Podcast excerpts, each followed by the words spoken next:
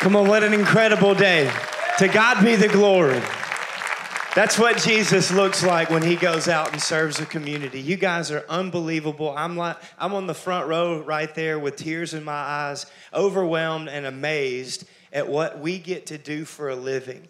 I've heard it said in the past uh, there's this discussion about surrendering to the call of ministry. Now, I surrendered to the call of ministry. Well, I don't know what church that those pastors had to go to, but it wasn't Cajun people in, in Eunice, Louisiana, and it wasn't New Hope because I haven't surrendered or sacrificed anything to come be a part of such an incredible family. I want you to bless yourselves and everybody that took part yesterday 120 plus people, 48 cars, come on, 27 yards across the community, two wheelchair ramps, three schools, two principals, and a partridge in a pear tree. Hallelujah. 500 pounds of crawfish yesterday evening that culminated the event. Big thank you to Brian Bundick, James Thibodeau, thank you, Jesus. I got his last name right this time, and, and JP Lejean for cu- cooking uh, some of the best crawfish south of I 20 that I've had in a long time. I appreciate appreciate you guys. We had a great time yesterday. Romans chapter 6. This is what happens whenever you surrender to the invitation, whenever you accept the invitation to be a part of something bigger than yourself. The invitation that we've been going over for the last few weeks is, is very simply the invitation to follow me, to abide in Christ, and, and therefore be more like Him. When you do that, when you accept that invitation, according to Paul in Romans chapter 6, verse 4, something significant happens in your life that begins a new journey where you begin to learn that it really, truly is more blessed to give and to do for others than it is to receive and have things done for you. For we died and were buried with Christ by baptism. Here in just a little while, I don't know which part to make a bigger deal of the 120 at Serve Day with the uh, 40 something projects and hundreds of people that were ministered to, or the fact that we have almost 20 people that have given their hearts to Jesus and want to show everybody in believers' baptism right after second service today. Yeah, that's a great place to go ahead and, and not hold it in. We're not talking about revival, we're seeing it happen in the hearts and the lives of people and families. Unbelievable what God is doing, not what we're doing, but what God is doing in this place. For we have died and we were buried with Christ in baptism. That is not a sacrifice, it's a surrender that brings new significance to my life. And just as Christ was raised from the dead by the glorious power of the Father, now we also may live, come on, new lives. I'm not who I used to be. I love this. Uh, our in house pastor, Blaine Francois, when we first got voted in, he had an opportunity to go preach in Cotton Valley, Louisiana. How many of you have ever been to Cotton Valley, Louisiana? Not on purpose, you haven't. Okay, you went there. You went there with a plan, unless you just got way lost and off track somewhere. Either that, or for some reason you were trying to go to Southern Arkansas and took the wrong road, because that's not the way that you would want to go either. But Cotton Valley, Louisiana, and, and, and our in-house pastor Blaine Francois had an opportunity to preach up there, and, and he went up there and. Uh, he was talking about what was going on at the church. And man, at the time, we, we had a, a good solid 120, 150 people that were members and plugged in at that time. And, and he was telling them, they were asking the questions. And, and he was talking about this new pastor. And, and he, this new pastor is from Minden. Well, the daughter in law of the pastor of that church in Cotton Valley was also from Minden. And, uh, and actually, I graduated with her. And, and Brandy said, Well, who is it? And he said, It's Chris Fry. And she goes, He's a pastor? he said, Yeah, he's my pastor. the shock in your eyes is so encouraging. Praise the Jesus. Could you let us know? And she's like, Well, hey, look, you know, God can really do all things if you give him an opportunity to. If Chris Fry's a pastor, listen, I'm telling you that when you accept the invitation and you follow Jesus, you discover his purpose and plan for your life, you can impact eternity in a way that you never even imagined. He will send you a church to help you conquer a community for Christ Jesus in his name. For we are dead and buried with Christ in baptism. And just just as he was raised from the dead, now by the glorious power of the Father, we also may live new lives. I don't have to look back, I don't have to look around. I just look ahead at everything that Jesus already has in store for me, and I take it one step at a time because he orders them. He is the host. I want to talk to you about the host this morning. I want to remind you of the glory of God today. I want to remind you about the King of Kings and the Lord of hosts. Adam and the woman were so overwhelmed by his glory that they hid in their sin. They hid from the glory of God. They, they hid from His holiness. Well, why would you say that they hid from God? Because there was nobody else to hide from.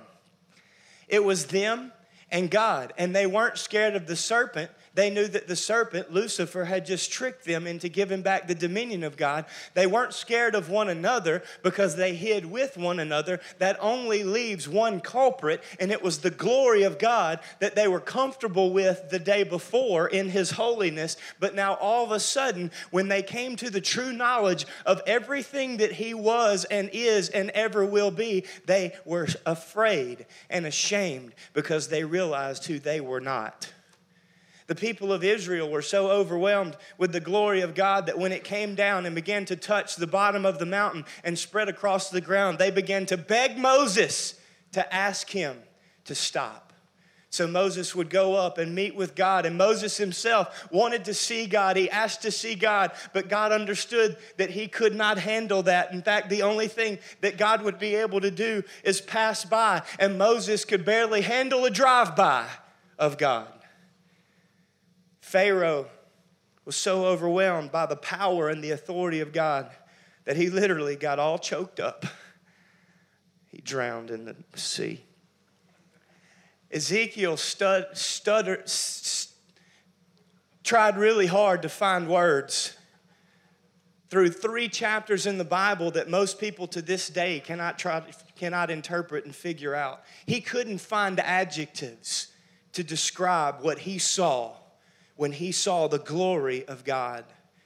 Isaiah, who had been complaining about the people that he had to lead, he wasn't doing a great job as pastor. He called it surrendering to the ministry. He saw it as a sacrifice. But then all of a sudden, when he saw the glory of God in the temple, he repented. He didn't say, Woe are the people, woe is Israel, woe are you. He said, Woe is me, for I'm unclean. Zechariah, the father of John the Baptist, stood in the presence of the glory of God and received the promise of God, but didn't believe the promise, so immediately became seized and mute in his presence, and he didn't speak again until John the Baptist was born. Ananias and Sapphira fell dead in the presence of his holiness for a lack of repentance and honesty. Paul traded killing for dying and John, tarred and feathered and exiled on the island of Patmos, saw a vision and it wasn't a vision of a baby. He said, I saw the heavens open and I saw a white horse, and its rider was faithful and true. His eyes were like burning coals, his hair was white as snow, and he wore a robe that was drenched in blood with a sash of gold. And on his robe and on his thigh was written, King of Kings and Lord of Lords. His hands were like bronze, and his feet sounded, and, and his voice rumbled as it thrust across the earth, and from his mouth came a double edged sword that he could hardly stand to listen to. This is the glory of God Almighty. He is Jehovah God, He is Yahweh, He is Jehovah Sabaoth, the Lord of hosts. Not just the host, but the Lord of hosts, plural. So I want to ask you this question today as I'm trying to prime you and warm you up just a little bit. How big is your God? How big is your God? Your view of God will determine your vision for life. So it's very important that you don't underestimate who it is that you believe in. Your view of God will determine your vision for your children. Your view of God will determine your vision for giving. Your view of God will determine your vision for surrender. Your view of God will determine your vision for an authentic prayer life. Come on, somebody. Your vision, your view of God will determine your vision, and ultimately, your vision will determine what you do or do not accomplish in this one life that the God has given you to live. Your answer to this question, how big is your God? Your answer will affect the outcome of your life. A.W. Tozer, a great man of God, apparently a bad husband and father, and yet a great man of God nonetheless. He said, Your thoughts of God will predict with certainty your spiritual future.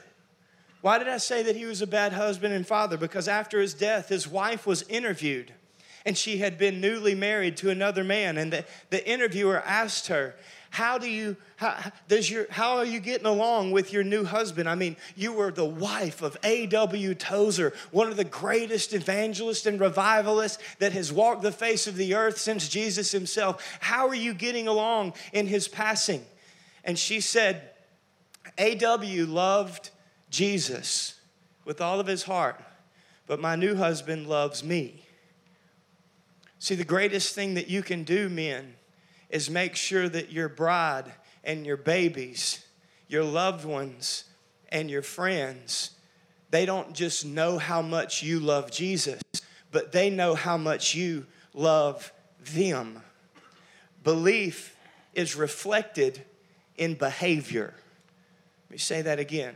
It's why it's so important that we don't just preach the grace gospel where everything is okay and everything is forgiven. You can just live however you want to because Jesus has already paid for that. That's an extension of grace into a heretical place that it was never meant to be. It's also important that we don't just preach the truth gospel. I'm telling you that you're a wicked sinner. I'm telling you everything inside of you is like hell on fire. You need to break your own legs and bow down. No, see, you can't you can't just preach the truth gospel because nobody can carry that. In fact, the only one that could ever carry the absolute truth and live the perfect and sinful life was Jesus himself, and his physical body couldn't even handle the cross. The gospel is grace and truth. And when you believe in the God that is the creator of all things, that is Jehovah Sabaoth, the Lord of hosts, then it will be reflected in your behavior. What you believe is reflected in your behavior. Let me give you an example, okay? Many of you know that we started, and by we, I mean this has become a family event. People are traveling down from North Louisiana to watch this event. We call it Gabriel's T ball game. It has become a thing. He hits twice and runs around in the field, picks a lot of flowers and even more from his nose. But when he hits, we have just learned within the last couple of months, just as the other teams that we get to play, sometimes they love to hit, but they forget what to do after that. So they'll hit and they'll just start running circles with their bat. And everybody's run to first, run to first. And so for the first couple of games, you know, Gabriel would he would hit the ball and then he'd watch it go and he'd lay his bat down and here he'd come, you know, I hit the ball, Daddy, I hit the ball. Did you see me hit the ball? And then he'd get on first, you know, and he'd be all proud. He got tagged seven times on the way to first base, but he's on first and he's proud and he's looking back at mama. I hit the ball and now I'm on first. You know, he's so proud. He believed that that was the ceiling of his success. But then he realized a little while into it that when he got tagged, it meant he was out. And I told him, look, son, next year, if that boy tags you with that ball when you hit it, you don't get to stand here and go, look at me, mama. You got to run back to the dugout and sit on the bench because you, you can't play anymore that inning. And he looked at me. I said, you quit letting that boy tag you or you're out when he tags you. And he said, so the next game, he hit the ball and it went right back to the pitcher. And the pitcher grabbed it. And there was a foot. They looked at one another. And he looked at me and I said, Run, son, he's gonna tag you. He took off like he had fire in his tail. He got to first base, and that boy was on his tail the whole time, reaching and stretching, trying to get him because he believed it affected the way that he behaved. That brother hits the ball, drops the bat, and runs like he stole something now. It's amazing. If you understand the majesty and the holiness of God, then you will run the race of this life like something is on fire inside of you. I'm asking you, how big is your God? Because your belief in how big God is is going to affect your behavior and the outcome of the rest of your life. So I ask again, how big is your God? Let me say this with God, all things are possible. See, you don't believe it. Because if you believe that with God, all things were possible, then you wouldn't be able to sit still long enough. You wouldn't be able to contain everything that He is on the inside of you. You too would be like Isaiah, who said, I saw the Lord high and lifted up, seated on his throne. And the train of his robe filled the temple.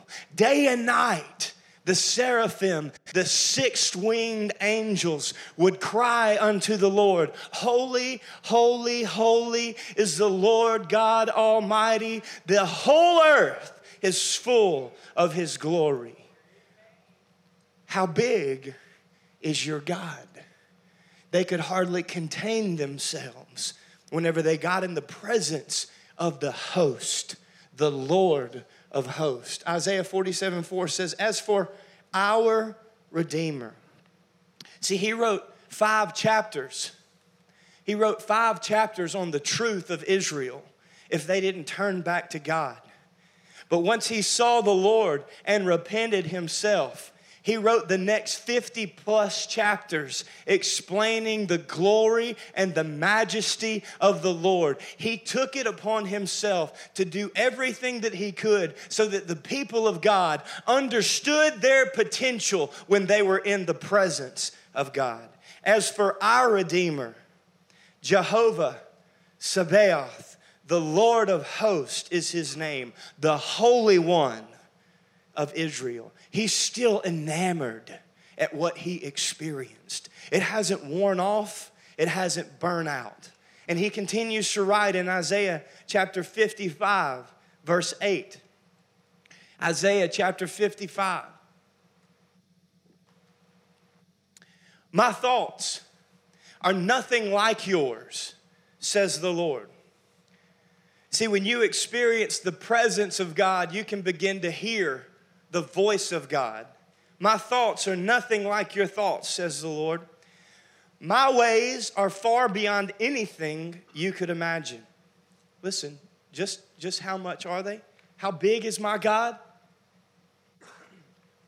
For just as the heavens are higher than the earth, so my ways are higher than your ways and my thoughts higher than your thoughts.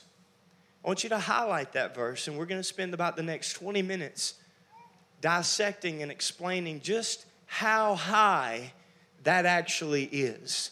Just how big our God truly is, not just from our perspective, but according to His Word and according to science. Can I help you today that God doesn't see problems? He sees opportunities.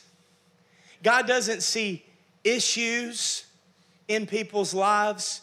He sees a plan of redemption for the person that has the issue.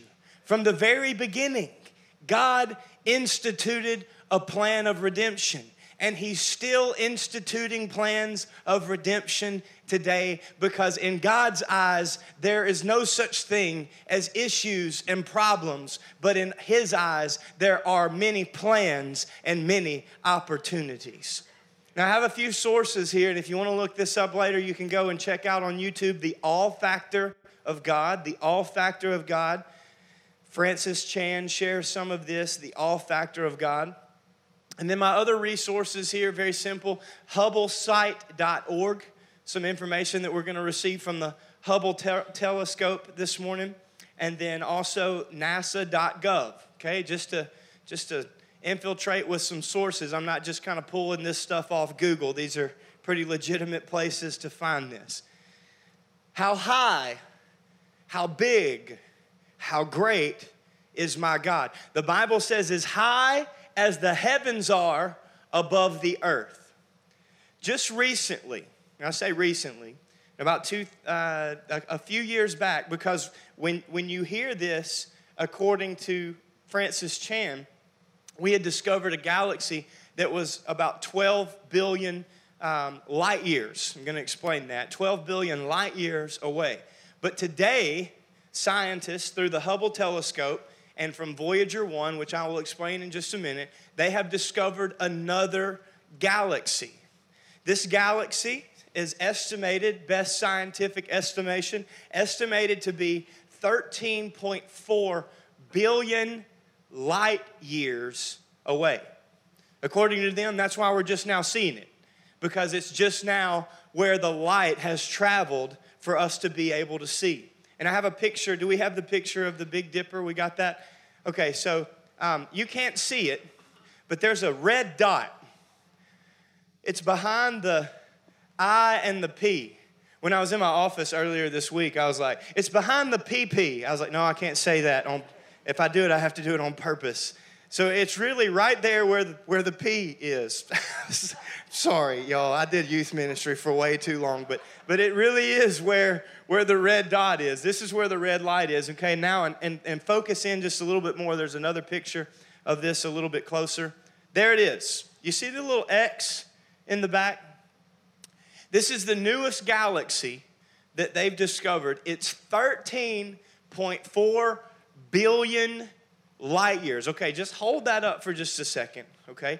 Because I want you to think of this galaxy that is 13.4 billion light years. Now, let me break this down a little bit further for you. Many of you know this, and some of you are like, whoa, I'm not going to be able to keep up, but that's okay. You can go back and watch it later and try to explain it to somebody else, and they won't understand what you're saying anyway, so you can just act like you know what you're talking about, and they'll be wowed by you too, okay? One light year, one light year is how far you could travel if you could travel at the speed of light. Okay? It's six trillion miles, is how far you could travel if you could travel for one year at the speed of light. The speed of light is 186,000 miles per second. Okay?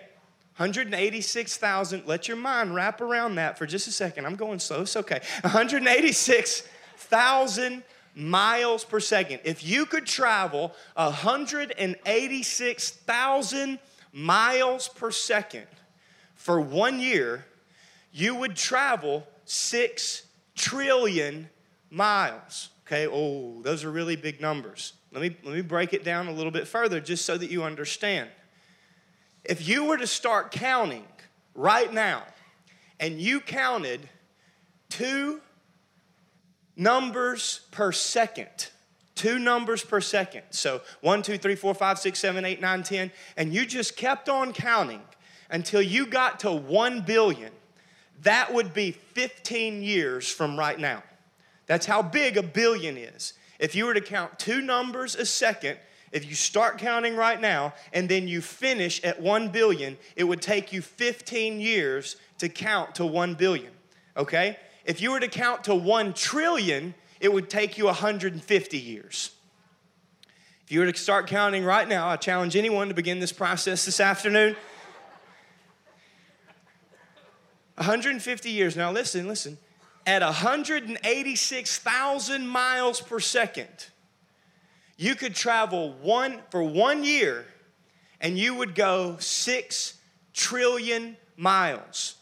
The furthest galaxy away, GNZ11, GNZ11, I know, right? Sounds like it came off Star Wars, but it didn't because I've never seen any of those. GNZ11 is 13.4 billion light years away.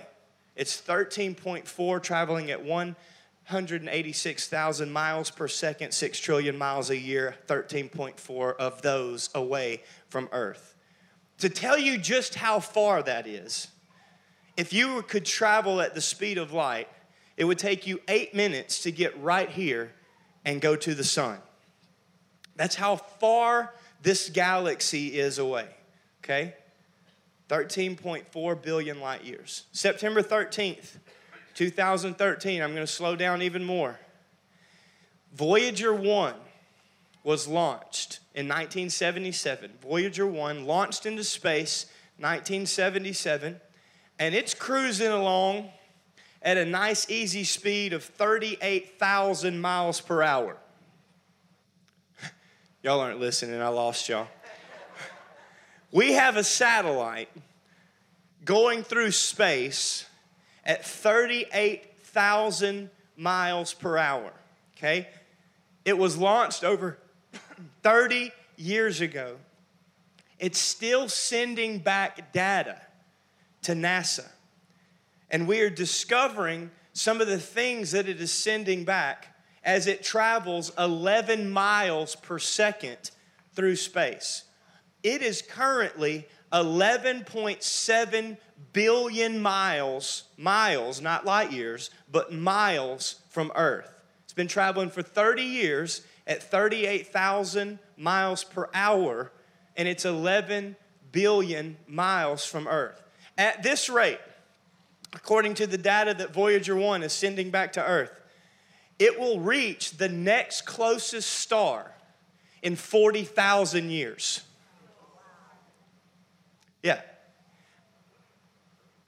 The data from the satellites and the telescope, the Hubble telescope, which, by the way, is about 300 miles above Earth's atmosphere. It's not on Earth. It's a telescope that we launched into an orbit into space. Um, it has given us images back. You'll see some of those images on that Awe Factor of God video. And according to these images, and the information that Voyager 1 and Voyager 2 is sending back, but Voyager 1 is way further than Voyager 2. According to the data, scientists estimate the observable, the observable universe, like what, what we could see in light as of this newest galaxy, to be 46.5 billion light years in diameter. 46.5 billion, not, not miles, but light years. 186,000 miles per second times 46.5 billion. That's how big the observable, the assumed, estimated universe is that they know of. Remember, what we're doing this morning is we're trying to answer the question how big is your God. The Bible says, as high as the heavens are above the earth, 46.5 billion light years above the earth are His ways than our ways, and His thoughts than our thoughts. So when I ask the question, How big is your God? there can be an understanding that what I believe in affects how I behave, and my behavior is based on the belief that my God is bigger than anything that I could even ask, think, or imagine in Christ Jesus. He is 46.5 billion light years ahead of any thought that I have even almost had in this life. How big is your God? John chapter 20. I'll give you hope for ending really early this morning, but I want uh, Aaron to come join me. It really just means that I have about 10 preaching minutes left. It's kind of like the end of a football game. John chapter 20 is a story of Jesus' resurrection. I want you to remember, okay, that in John chapter 1, verse 1, in the beginning was the Word, and the Word was with God, and the Word was God. And then verse 14 says that the Word became flesh and dwelt among us. In John chapter 20, we see the culmination, we see the result of the Word becoming flesh and giving His life for mankind. We see the result, listen, remember, of above and beyond 46.5 billion light years away coming down and making himself a little lower than the angels for one purpose to die. How big is your? My big God became my best friend.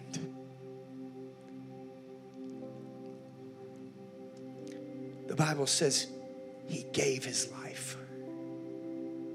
Nobody takes my life from me, said Jesus. I lay it down myself. He laid down his life on a cross at Calvary. But three days later, he raised himself from the dead. Okay, hang on, hang on. Because I know y'all are like, ooh, ooh. Because you sensed something because we started playing the piano.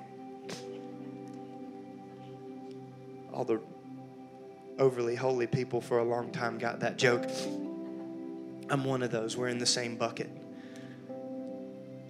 As he raised himself from the dead on the third day, he revealed himself to Mary Magdalene. Watch this. He said, Mary, don't touch me.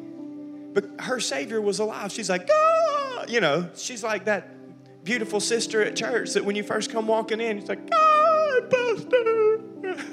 yes. What? But Jesus, Jesus doesn't get to be like he gets to be rude. I don't get to be rude. I'm like, yay, praise to Jesus. Let's hug right in front of everybody. It's cool. Let's do it. Okay. Jesus is like, hey, don't touch me. No, Jesus gets away with so much stuff, man. It's unbelievable. He said, Don't touch me, but he had a reason. And I love giving hugs, by the way. Just hugs are free. Jesus said, Don't touch me. Why? because I have yet to ascend to my Father. I've yet to ascend into the heavenlies.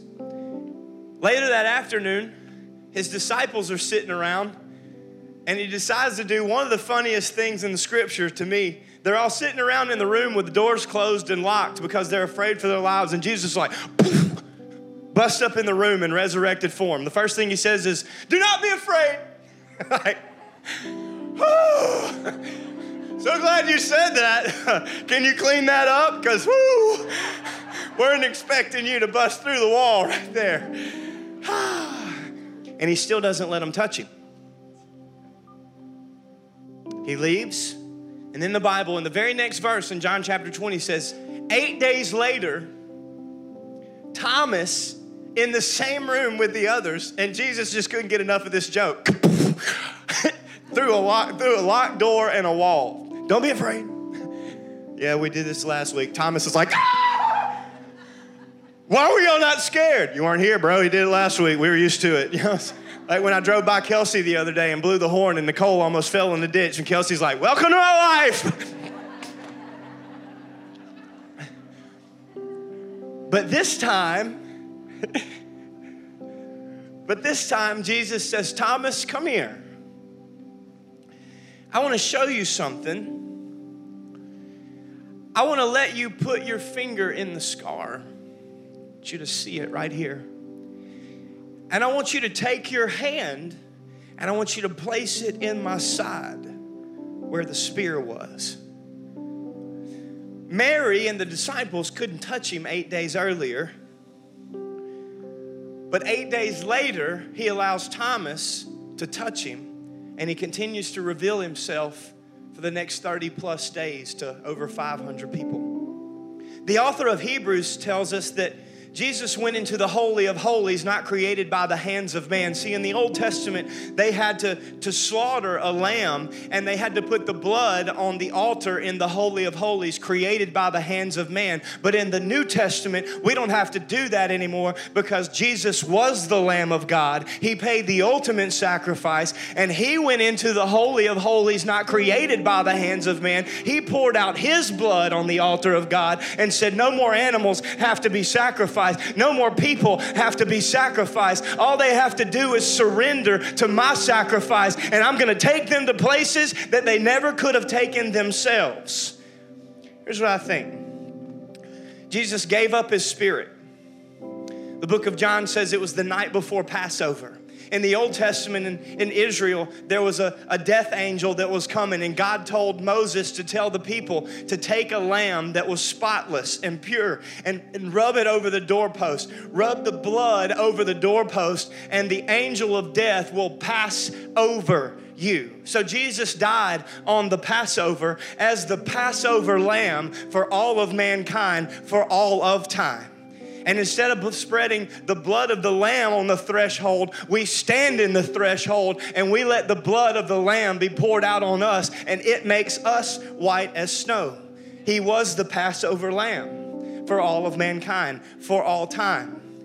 And I believe that that was the sixth day. Now we can we can discuss this later if you want to. I don't have time to go into all the scripture, but I, I just believe that what God's done before, He tends to stay true to, and He lays out patterns in scripture. This was the sixth day, the day before the Passover, the day before the Sabbath, and then Jesus, being true to His word, on the seventh day, He rested. Evening died, morning a day. Evening, morning, He rested okay? But then, all of a sudden, John chapter 20 says Mary Magdalene went to the tomb with, with Peter and John, and by the time they got there, on the third day, before the light was even up good, the tomb was empty. So Jesus gave himself as the sacrifice on the sixth day, as the ultimate Passover lamb. On the seventh day, he rested, and then evening and morning came on the eighth day, the new day, or the first day of the new life.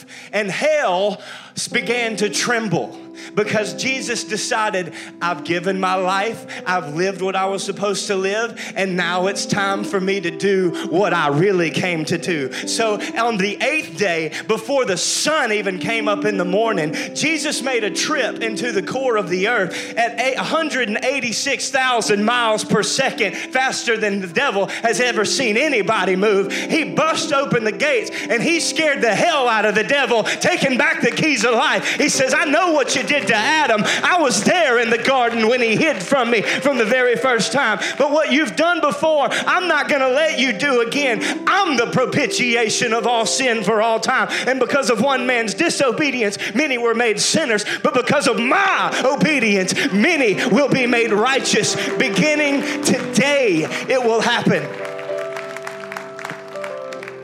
Watch, hang on, watch this.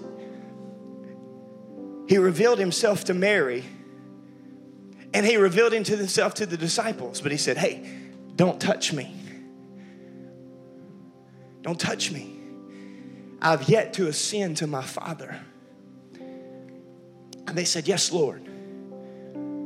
That evening, the Bible says, the first day, two, three, four, five, six, seven, eight days later, something had happened that caused Jesus to go from untouchable to touchable and reachable. Here's what I think happened I think that Jesus left that place that evening. He made a 46.5 billion light year trip in more than 186,000 miles per second as an eight day round trip. He poured out his blood on the altar of God. He said, The sin of man will only be known through me if they accept me as their sacrifice. He came back down and he said, What I came to do has been accomplished. You couldn't touch me before, but get on over here, Thomas. I want you to partner with me. And when you link with me, we're going to accomplish more together than you would have ever accomplished on your own.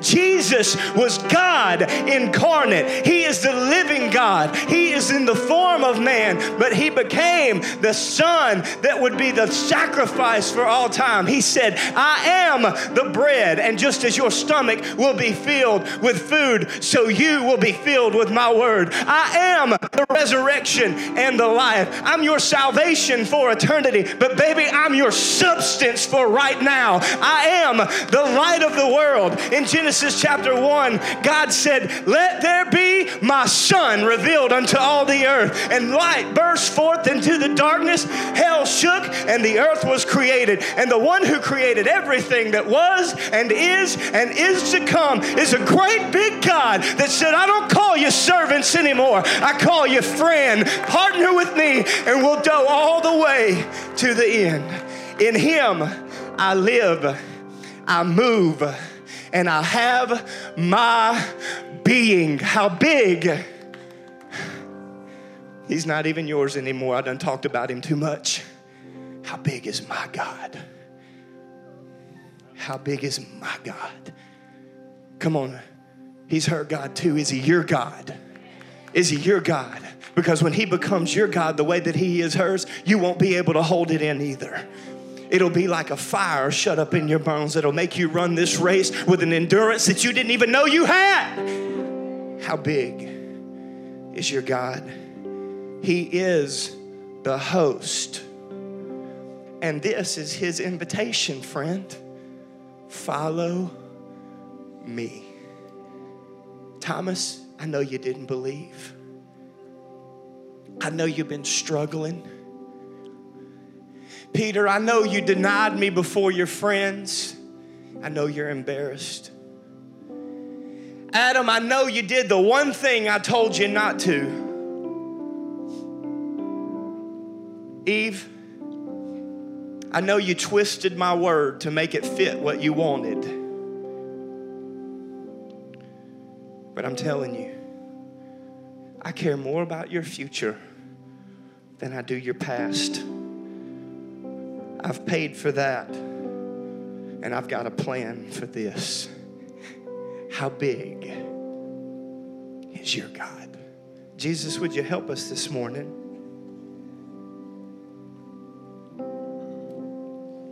To not just be hearers of the word, but to respond and be doers this morning.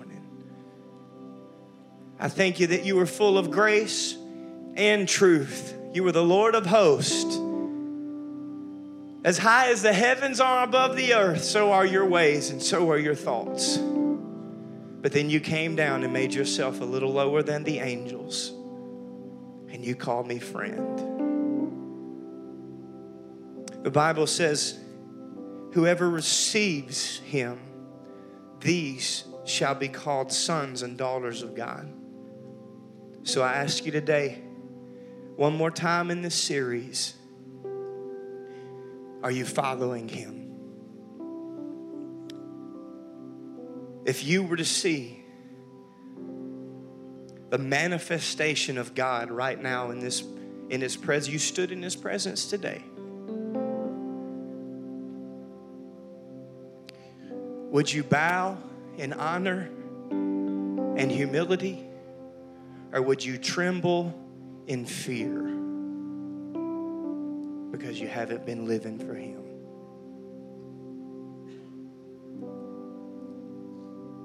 If you're in the house today, we believe that Jesus did die once and for all, And that if you will just confess him as Lord, believe in your heart that God raised him from the dead, then you can be saved. You confess your sin and you ask for forgiveness because you believe that he paid for that and he overcame it today, if I'm talking to you and you know that that message was for you to get your heart right with Jesus, whether for the first time or the first time in a long time, if you need to receive his salvation today and you'd like to be included in this prayer that we're all going to pray, I just want you to lift your hand right now and say, Pastor, that's me. Include me in the prayer, please. I see you. I see you. Anybody else? I see you. Thank you. Thank you. Hands going up all over the room. Anybody? I see you. Thank you. Pastor, please include me in this prayer of forgiveness. I haven't been following him, but I want to. Include me in the prayer right here. That's me. Thank you. Anybody else? Thank you. I see you. You're going to receive salvation today. Church, if you would just be honest with yourself and even everybody else in the room, and you would say, I needed to be reminded of how big my God is.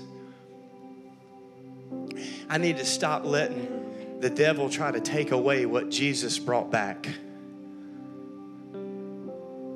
I want to not just follow him, but I want to do everything that he's called me to do. I don't want to miss anything, and I don't want to hinder anybody. If you need to make that right, would you just lift your hand and say, Father, forgive me? That's me right now. Just lift your hand, hands going up all over the sanctuary. Come on, church, would you pray this prayer with me today with all of your heart, right where you are? Jesus, forgive me for taking you for granted, for selling you short, for every sin in my life. Save me. Take my life, make it yours. Help me to follow you with all of my heart I confess you as Lord, and I believe that you are who you said you were, and you can do what you said you can do. Lord, use me to do it in Jesus' name.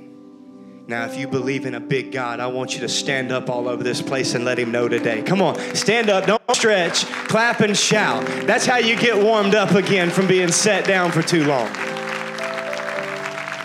Hey, I want to ask you to do me a favor. We've got a baptismal tank set up just beside the awning outside. So if, if you want shade, you can stand under the awning. And if you like the sun, then you can stand outside. Or if you just don't get back in time, you can stand outside anyways. So we've got a baptismal tank set up, okay? And we've got several candidates ready for baptism. Listen, here's the requisite for baptism. Here's the requirement for baptism is that you believe in Jesus. And so if you're here today and you want to be baptized, I think we've got enough t shirts trying to make that happen for you. I don't want you to think about it another day. I want you to join the almost 20 people that are getting baptized today. I want you to say, you know what? I've waited long enough. I've confessed Him as Lord, and I'm going to make this right right now today. We'll let you have our towel. We'll go buy another one. You can keep it as a keepsake for getting baptized at the last minute. Put an exclamation mark on your relationship with Jesus and begin writing a new chapter. And if you can be here to celebrate that with us, come on back after second service and let's make sure that they know how proud we are of them. Amen. All right, open up your hands like I'm handing you a present. Jesus, I love you. I pray that you would help us to receive the fullness of your glory. I pray that you would help us to understand the height and the depth of your glory, your majesty, but even more than that, your love for us. Lord, would you bless us and keep us and make your face to shine upon us and be gracious to us? God, lift up your countenance upon your people. Help us to receive your peace, the peace of the Lord of hosts and the King of glory. Bless us in our going and our coming back. May everything we put our hands to be blessed. May we be anointed to accomplish your will, to walk in your ways and empowered with your spirit to be an example for you. May we meet people and grow closer to you together as you build your kingdom right here in Eunice. In Jesus' name I pray. Everybody said, Amen. God bless you. Meet somebody that you don't know before you leave here today